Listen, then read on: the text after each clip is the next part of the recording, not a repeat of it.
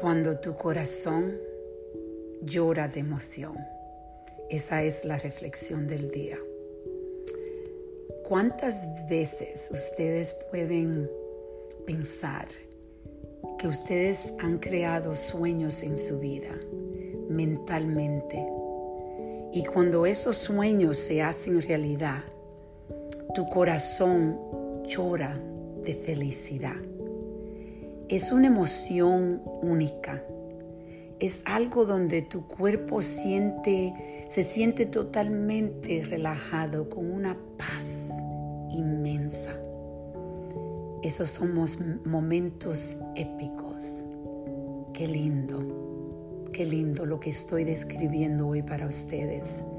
Yo sé que ustedes se pueden conectar conmigo porque yo creo que todos en nuestras vidas tenemos esos momentos, uno más que otros, pero todos lo tenemos.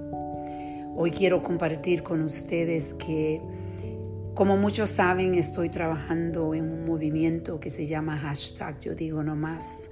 Este movimiento que va a luchar contra el abuso sexual infantil.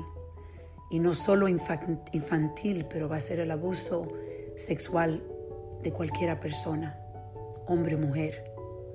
Y es algo que yo sé y estoy presente hoy más que nunca, de que es algo que es una misión que fue creada para mí, que Dios me ha dado este trabajo. Es una misión que voy a cumplir porque no es mi misión, es su misión. Estoy tan presente.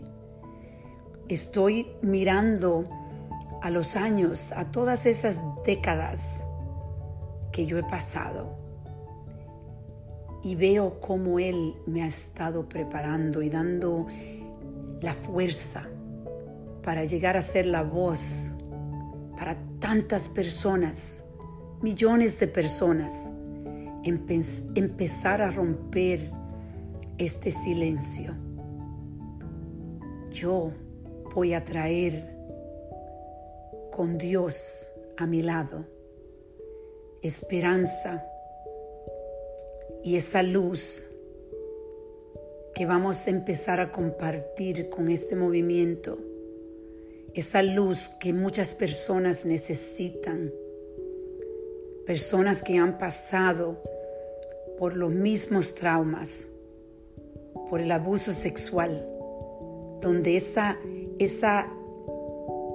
cicatriz